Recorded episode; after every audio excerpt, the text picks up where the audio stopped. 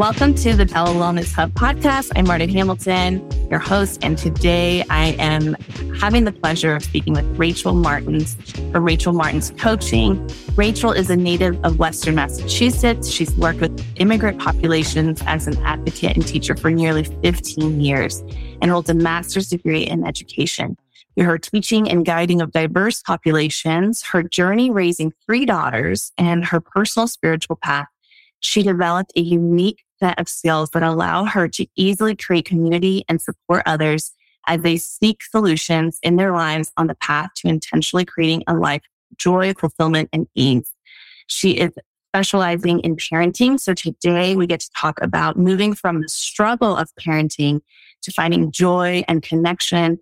And as a mother of twins myself, I am very excited to get to talk to you, Rachel, today and just try to learn as much as I can from your expertise. So welcome, Rachel. Hi, it's so good to be here. Yes, I'm very excited that we get to talk and connect for those listening. We, this is like round three of trying to record. We're having technical issues. So I'm very excited that we get to talk about, about all of these, I guess, challenges in parenting and how we can move into a space of joy and connection. But before we dive into that, I'm curious, why do you do the wellness work that you do? So I started coaching actually. I was, you know, a young mom of three young kids and I was like, felt like I was sort of floundering in sort of my adulthood and my parenting. And it was not what I thought it was going to be. I was always busy. I was often not happy. And I was really struggling to find a way of life that worked. And I sort of stumbled upon some ideas which are now, you know, commonplace to me, but at the time were really mind blowing. Like your thoughts create your reality and that we carry with us like these stories from our past that are not really serving us and that are outdated and not true. And as I started down that rabbit hole of self help and uh, self discovery, I found life coaching and I began working with a life coach. And it was just absolutely life changing for me. And I fell in love with it and realized that it was a path that I wanted to take to do work with others on because it really has the capacity to change lives in some really amazing ways. Wow, how incredible and also inspirational. And I think there's nothing like having lived through an experience to really being able to speak to being an expert, uh, you know, along with your training education and clearly, you know, you've, you've enhanced your experience through those things. But that's very encouraging to have someone offer their guidance from a really educated, trained way, but that also can relate 100%, that understands the struggle firsthand. Totally. yes. Cause I'm curious, you know, now that you're working with, with clients, what are some of the most common challenges that you think parents face in today's world and how can we overcome them? So parenting is such a hard job. You know, we, we come to parenting and we want to be amazing parents and we want to have these amazing relationships with our children. And yet we have no idea what we're doing. It's like landing in a foreign land with no guidebook and just our like instincts to try and figure out how to get through it. And sometimes we get these children who are really like quote unquote easy children mm-hmm. and, and it feels easier, right? And sometimes most often our children are their own people, you know, they come with their own set of ideas about how they want to move through the world. And I think that a lot of the conflict and, and trouble that we find ourselves in as parents in the day to day comes from this sort of meeting up against, uh, you know, who they are meeting up against who we are and what they want to do meeting up against how we want to maybe look in the world, how we want our kids to look in the world, how we want them to behave, how we want to be perceived, how we were raised. You know, there's like so much in the soup there. And so, you know, some of the struggles are that my kids don't listen to me, right? My mm-hmm. kids are not following the rules. My kids are not doing what I'm asking them to do. My kids are throwing temper tantrums in Target and it's so embarrassing, you know, and as children move from, you know, toddlers to school age children to teenagers, it really, the struggles, they morph and they change. And, and sometimes we sort of can get ahead of one of them. And then we're like, shoot, what happened? Everything has changed. And now I don't also know what's, what to do or what's going on. And really, I have found that the answer to all of these questions and struggles is in connection, right? Mm-hmm. When we can take the time to find connection with our children and to prioritize that connection and the empathy and the communication and the listening and the validation, that is where we then can ask our kids to do things and they'll do them because we have done the groundwork of creating that connection and having them really understand that we are a safe place where they can come to and express their fears and their desires and their frustrations and all of it without worrying that we're going to try and change them or fix them, that we are mm-hmm. here for them. Yeah. And I'm wondering, like, when you say connection, I imagine so many things, so many possibilities. What are some of the ways, the magic secret, if you will, to kind of facilitating connection with our kids?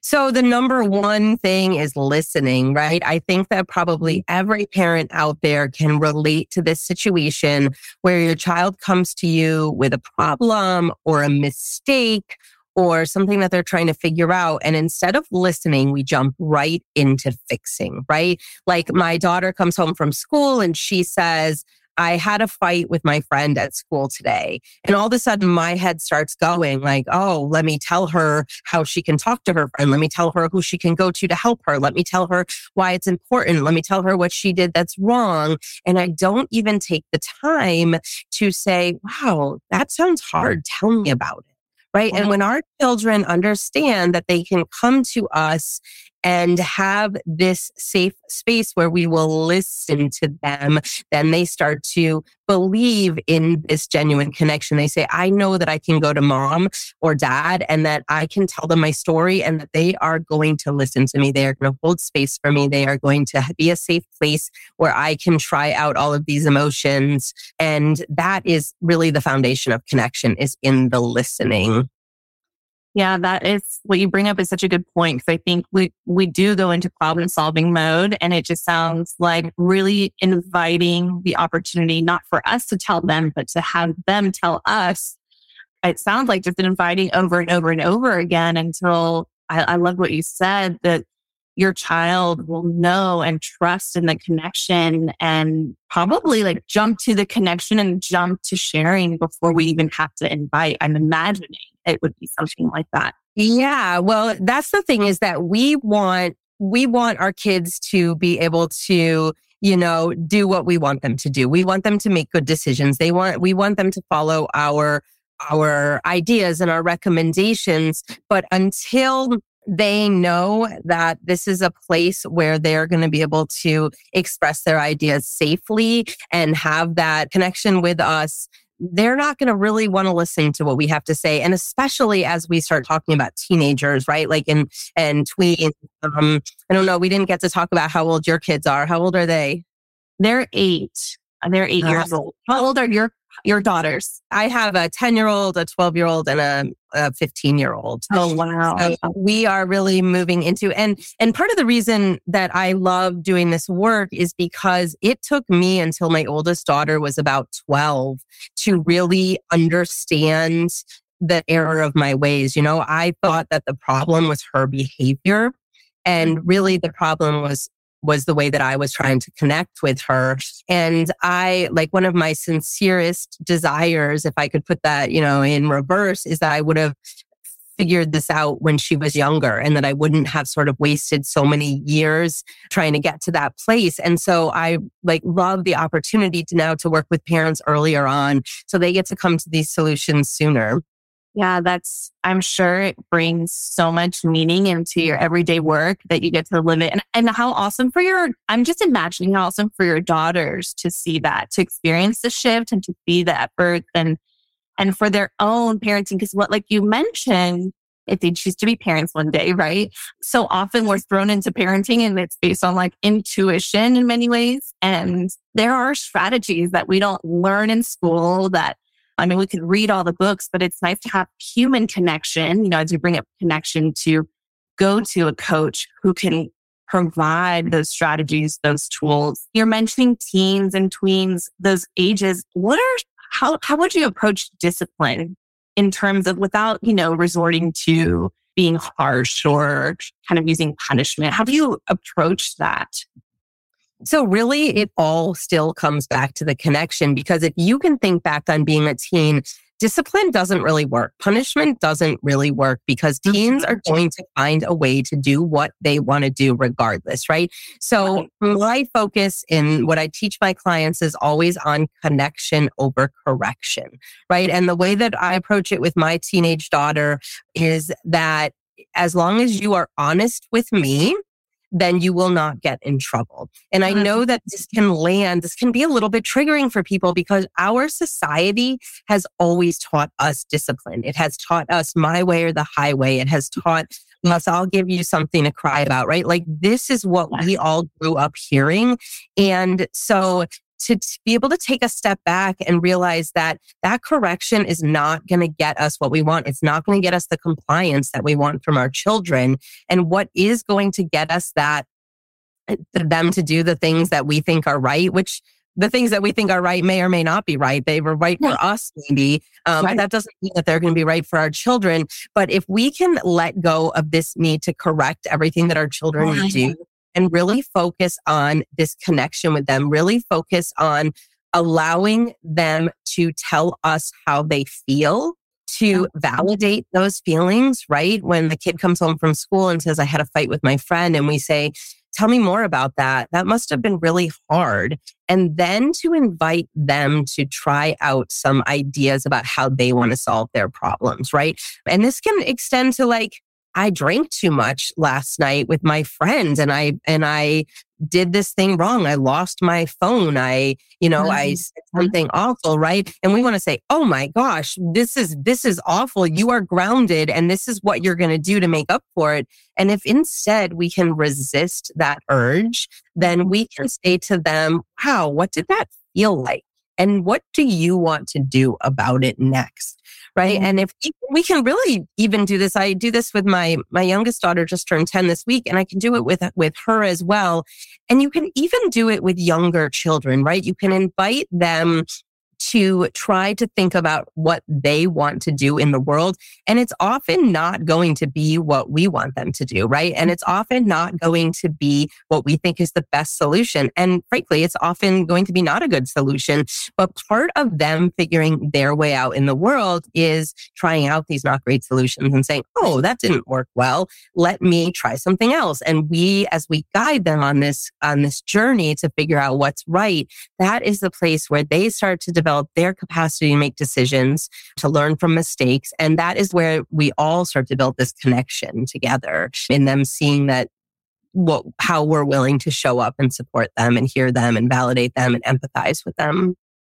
I love that because it, it speaks so true to something I saw when I was researching before our, our podcast episode, something that you shared on your website that you really want to help, help create a path that honors who who the parent is as a person and also who the child is as a person. And it just sounds like that really highlights that, that, that a child is really accumulating these experiences and learning and being empowered. Ideally, we facilitate an empowerment for our children to get to know themselves and who they are. I really love that. Yeah, you know, we come to parenting with our own crap, you know, like maybe we were parented well, maybe we weren't, maybe there was some benign neglect in our parenting in the way that we were parented. And we bring all of this junk into our parenting and we have an idea about who we want our kids to be. And this is so complicated, right? Because it's wrapped up in how we want to be seen as parents. It's wrapped up in how we want our children to be seen in the world. And it's wrapped up in a lot of fear, right? Like I, when my kids were young, I was so afraid that I would get it wrong and that I would irrevocably ruin their lives, right? Like, and this could be their mm-hmm. safety, their morals, it could be anything. And so we're trying so hard to get it right as parents that sometimes we lose sight of who our kid is, right? And what is actually going to support them in being healthy people out in the world. And it is a lot. It, it's a lot to to bring who we are as people and who our kids are as people and what society expects and everyone else's idea all together in a way that is loving and mm-hmm. health, healthy and supportive and connected. And that really is the center of the work that I do is is how can we look at all of this stuff together and find a path forward. I love that because also I don't know if you see this a lot with your clients, but at least in my phase of parenting, I think there could also be almost information overload, especially with social media, right? I can get on Pinterest and look up, you know, activities, social, even for social and emotional development and mental well-being and all kinds of aspects. There's, there's a lot of noise and it, it, it can be debilitating. So what kinds of, what advice do you recommend for kind of when there's, for those parents who may struggle with the noise of mm-hmm. all the areas that they feel like they have to get just right. Because I think that contributes a lot to that fear that you described. I think that you really hit the nail on the head there is that as we're trying to figure this out ourselves, when our children are, are first born, even there's so much information coming at us. And, and we, we have an idea when we start and then we read this article and we're like, oh my God, I wasn't doing that thing right. And then we read this other article, we're like, shoot, I, I was doing a different thing. And we're trying to take this all in and we're, we're overloaded and we lose sight of who we are and how mm-hmm. we want to parent. I don't know if you've ever had the experience. I've had this experience of feeling great about my parenting, feeling great about my kids, having a great day. And then I talk to even a friend, a well meaning friend who tells me something that she's doing in her home. And I'm like, oh my God, I messed that up. Everything is bad. I'm not a good parent and my kids aren't good kids, right? And that is just like one small example of someone who comes at me with love in within my life. So when we see all of this on social media, which is of course just someone else's highlight reels, it is so right. easy to get stuck in that fear of I'm not doing it right. When in fact, there is no universal right way. There is right for you and there is right for your child. And that is the only right way. And it can be so overwhelming, all that's coming into us. And it can be so easy to knock us off the course of where we really want to be. So one of the first things that I do when I work with new clients is let's talk about what you want parenting to look like. What do you want this relationship with your mm. child like. And we start from that place, right? Like, let's peel away all the other crap that we've taken in from society and from the world and from our parents and from our mother in laws and from our friends and from the mm-hmm. people on social media. And let's get back to if nothing else mattered other than the relationship between you and your child, what do you want that to look like? And that's really the starting point of all of this yeah, I could see how really using that ability to imagine the life that you'd like and what that connection would look like would really help probably examine your own your own beliefs, your own thoughts, your own experiences and how they may make it a little bit make it a little more blurry, your dream a little less clear. So yeah, I, I love that. Being able to evaluate that question is so powerful. If you take away everything else, what do you want your relationship to look like with your with your child? I, I think that's wonderful. And do you ever talk about guilt or maintaining, especially when it comes to maintaining a healthy work life balance while also caring for, for our children? You know, outside of just caring for the everyday needs, but also their emotional and mental well-being. Well, so part of the, you know, the coaching package, even when it is focused on parenting, who we are and how we feel as as parents who we are just human beings, right? Like we are just people. So that comes up in it. And I think that that is so important is that it can be really easy as a parent to lose yourself in parenting, right? And I mm-hmm. think that for a number of years that I lost myself in parenting and I forgot to take care of myself and I mm-hmm. forgot about my interests and I let the needs of my children be the most important thing. And when that is the case, things like guilt and resentment come in really quickly, right? Because I'm resentful that I can no longer see my friends or or read a book or just that I'm so tired all the time. And then I feel guilty for having those feelings of resentment, right? Mm-hmm. Yeah. So a conversation about who you want to be as a parent and why you want to be that parent also has to incorporate a conversation about what do you need to be the best person you can be? There's this visual going around social media. I don't know if you've seen it where there's the glass of water with the dirt in it and they're trying to like pick out all the dirt to get the water clean again. And then they just fill overflow the cup with water, with clean water, and eventually all the dirt just flows out of it and you oh, have that oh, water. It's it's such a powerful visual, but that's the thing. If you can, I mean, we've all heard the expression, uh, you can't pour from an empty cup. Yeah. But if you can really fill yourself up to the point where your needs are being met, then you overflow into naturally and joyfully wanting to meet the needs of your children able to meet them. And your kids know, like, we might not say to them, I'm so tired from taking care of you guys all the time that I'm burnt out and feel crappy. We don't have to say that. They can see yeah. it, right? Like, obvious, yeah. even we don't think it's obvious. And so taking care of ourselves in a way that nurtures our soul, in a way that feeds things that make us happy, in a way that we're rested, in a way that we're saying, what do I need to is really critical to being able to show up as a connected and loving parent. For all the listeners out there that probably like it's hard that maybe that that struck some kind of nerve or chord in terms of, you know, it's hard to give ourselves permission so often, right? To nurture ourselves. So you heard it from a parenting expert. Rachel laid it out like you gotta nurture yourself. And I love that visual. I actually haven't seen it, but I love your description of it because it makes perfect sense. It really does. I think it can be really hard for us to give ourselves permission. And I was, as we were saying that, I was thinking, even when it comes to communicating in order to connect with our child, so often our default is like this parenting, what we should say mode of communication rather than like a conversation as a person, one from one person to another. So I love that you're highlighting just your own path for who you are and I guess honoring and acknowledging your child along the way of who they are and just connecting and conversing and communicating You've given some really amazing examples of how we can communicate as a family with our children and I, I, and even nonverbal communication, right? Like you said, like our kids, we don't need to say to our kids that we're exhausted from and burnt out from taking care of them for them to recognize that. I'm, I'm curious if you have any suggestions, tips or tools. I'm sure you have plenty and might be hard for this, this podcast and a lot of it is individualized, but any tips that you can that you can share in terms of how to communicate for that connection? I know you shared like saying, tell me more. I don't know if you have any other suggestions.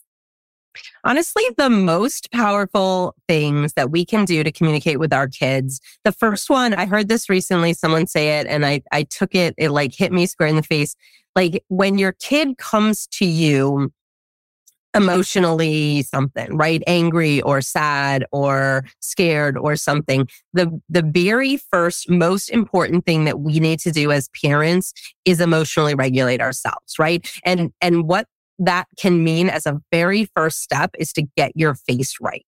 And I remember hearing this when my kids were really, really little and they would hurt themselves, right? And I had to remember that my face shouldn't show alarm because they're looking to me to know how they should feel. So our first step in this, in this connected um, communication is going to be to get your face right, right? Like get in a neutral place, a loving place, a place that shows, you know, care, and then regulate your emotions, right? Like take some deep breaths. I heard there's a parenting coach that I love who says you can use the mantra, it's not forever, it's just for right now, as a way of sort of calming yourself because we can so easily go to that place, right? Of like, oh my God, they're going to be failures as people, as adults, right? Yeah. Because of this my five year old did. So that's our very first step is to get ourselves emotionally regulated.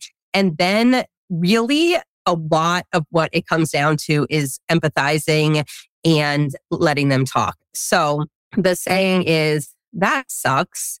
What do you want to do about it? Or that sounds mm-hmm. hard. What do you want to do about it? Or, oh, wow, that must be frustrating. What do you want to do about it? And really that like what that does is, first of all, it makes you a safe container when you get yourself emotionally regulated. And mm-hmm. then it allows you to empathize with them and validate their feelings. That sucks. That's hard, right? They just want to be heard. All of our children just want to know that they can be heard. And so we say, wow, that sounds frustrating. That sounds overwhelming. That sounds hard. That sounds crappy, right? That just that one phrase validates their feelings and what they're going through and helps them know that they're going to be okay. And then we open the invitation for them to be able to, to start to think about what they want to do going forward. So really that those three steps are the most critical that we can do, right? Get your face and your emotions right, validate their mm-hmm. feelings, just simple words like, wow, that sounds hard, or wow, what was that like? Or wow, that's crappy thing to have to go through. And then say, what do you think you want to do about this? Right. And then it does, they might say, I don't know, mom, what do you think? Right. And then we can mm-hmm. engage in a conversation, but we invite them to ask us that rather than just like jumping right in to, let me tell you what you should do. First of all, I don't care about your feelings. First of all, I'm not giving you the space to express how you feel. I just want to fix this and fix you. And that's what our kids are hearing when we do that. So that would be my best advice to all the parents out there is to get your face right, validate their feelings with a very simple, that must be hard, and then ask them how they want to move forward, give them the power, the autonomy. I feel like this is advice is gold. Like I'm, I'm going to be trying this. I'm going to utilize this to make it nice and simple in three steps, but so effective just from my own training, my background. I, I originally worked a lot with children as a counselor and I feel like you're summing so many effective strategies and forms of, of be, just being present and being mindful and communicating and honoring all at once. And I love also that it's not just about the child and it's not just about the adult. It's, it's both. I, I and, and there's a lot of permission to continue to grow as a person and to nurture yourself as a parent and not lose yourself. Because I think you described that earlier. I think it is very easy to lose yourself. Like even if you're working outside the home, it's easy. It's easy to lose yourself. So I, I really appreciate that for all of those who are working on setting goals for wellness or actively working on reaching their wellness goals. What words of encouragement do you have for them?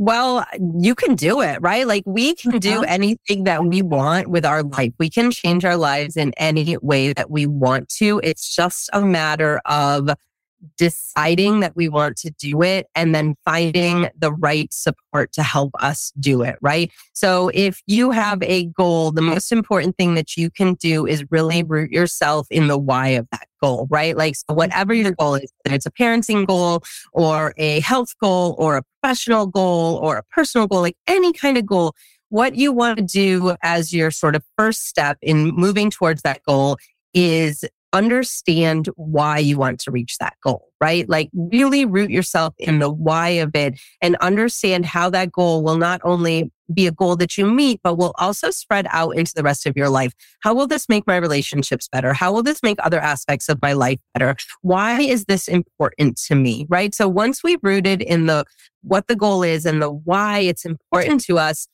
then and only then can we start to move through the process of looking at what the steps are to meet that goal, looking at what the possible obstacles that we're going to run into as we move towards that goal and how preemptively how can we overcome those obstacles right? So when i was trying one of my first goals in coaching was to stop yelling at my children right? And so i once i rooted myself in the why of that and i really understood why i wanted to do it i said okay what's going to come up that's going to derail me. Right. And it was like things mm-hmm. like I said, like my friends are going to say something else. I'm going to go, oh no, my kids aren't good. And I'm going to yell at them or I'm going to be tired and I'm going to lose my patience with them. So if we can identify these obstacles in advance, then we can in advance find the solutions to these obstacles so that they are less likely to derail us.